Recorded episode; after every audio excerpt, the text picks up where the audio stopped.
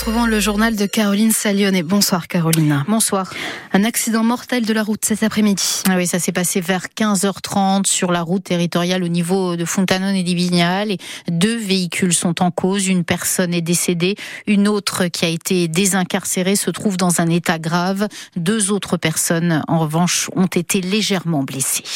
Les huit élus corses présents hier soir place Beauvau ont rendez-vous dans 15 jours avec le ministre de l'Intérieur. Et l'on semble se diriger vers un article dédié à une Corse autonome au sein de la Constitution, selon euh, le document qui a donc euh, été présenté hier euh, par le gouvernement.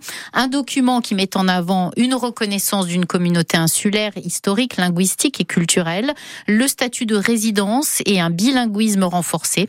Sur la demande d'un pouvoir législatif, le projet du gouvernement permet d'y accéder, mais renvoie la liste des compétences transférées à plus tard à une loi organique. Hier soir, les élus corses présents au dîner ont fait part à la sortie de leur satisfaction à des degrés divers.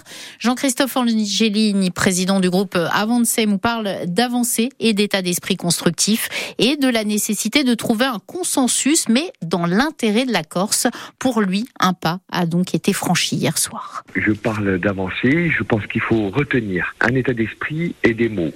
Un état d'esprit euh, constructif, apaisé, euh, tendu vers euh, la volonté de trouver un consensus, pas n'importe quel prix, pas au prix, je dirais, du minimalisme hein, ou du plus petit dénominateur commun, mais véritablement dans l'intérêt de la Corse et d'un texte abouti et rassembleur. Et des mots forts, bien sûr l'autonomie, le lien à la terre, la communauté historique, linguistique, culturelle, l'insularité en Méditerranée, le pouvoir législatif qui n'est plus vécu comme un tabou au sens où nous le demandions, et euh, bien sûr la consultation des Corses et la démocratie.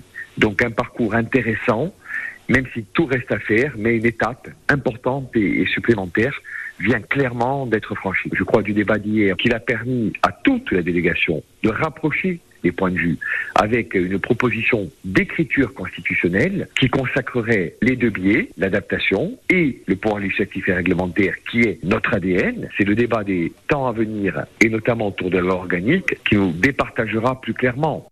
Et la proposition d'écriture constitutionnelle de Gérald Darmanin n'est autre qu'une réécriture de l'article 73 de la Constitution.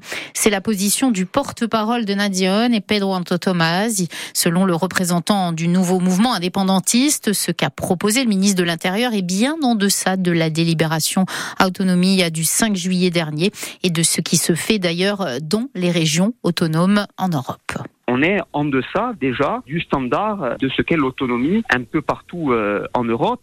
Et ça, ça a une conséquence extrêmement pratique. La première conséquence, c'est que le Parlement à travers un vote d'opportunité politique, sera libre de déterminer l'étendue de cette dite autonomie et y compris de rogner sur cette autonomie. Et puis, euh, c'est une garantie en moins par rapport euh, aux, régions véritablement autonomes pour la collectivité de Corse. Et d'ailleurs, quand on regarde l'écriture euh, qui est apparemment proposée et la constitution française actuelle, on se rend compte qu'on est assez proche finalement de ce qu'est l'article 73 actuel de la constitution, c'est-à-dire celui qui est le moins avancé pour pour euh, les collectivités euh, d'outre-mer. Donc je crois qu'il y a là quelque chose aussi à éclaircir, mais de façon objective, je le redis, euh, cette écriture est en deçà du standard commun de l'autonomie à l'échelle de l'Europe. Interview signée Clémence Gourdon-Negrini. Alors que la détresse et la colère des agriculteurs est importante, une question. À quoi ressemble justement l'agriculture française d'aujourd'hui? Eh bien, l'INSEE publie ce soir un panorama de la France agricole intitulé Transformation de l'agriculture et des consommations alimentaires. Alors que la question de la rémunération est au cœur de la colère agricole, l'Institut de la statistique se penche, notamment Camille Revel, sur les revenus des agriculteurs. Ils sont très variables, ces revenus, d'une année sur l'autre et selon le type de production parce qu'ils sont sensibles aux intempéries et au contexte géopolitique et économique internationale. Dans le détail, seul un tiers du revenu des ménages provient de l'exploitation agricole à proprement parler. Le reste vient d'autres revenus, salaires, patrimoine, pensions de retraite. En 2020, le niveau de vie médian d'un agriculteur, c'est 22 800 euros.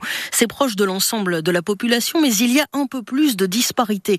Les 10% de ménages les plus aisés gagnent quatre fois plus que les 10% les plus modestes.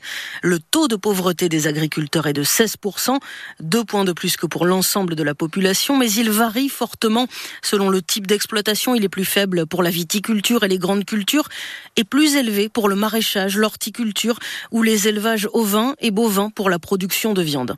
Et c'est la fin de ce journal. Je reviendrai pour ma part euh, pour un rappel des titres à 18h30. En attendant, l'actualité, vous la retrouverez bien sûr sur Bleu, RCFM, mais aussi sur nos réseaux sociaux.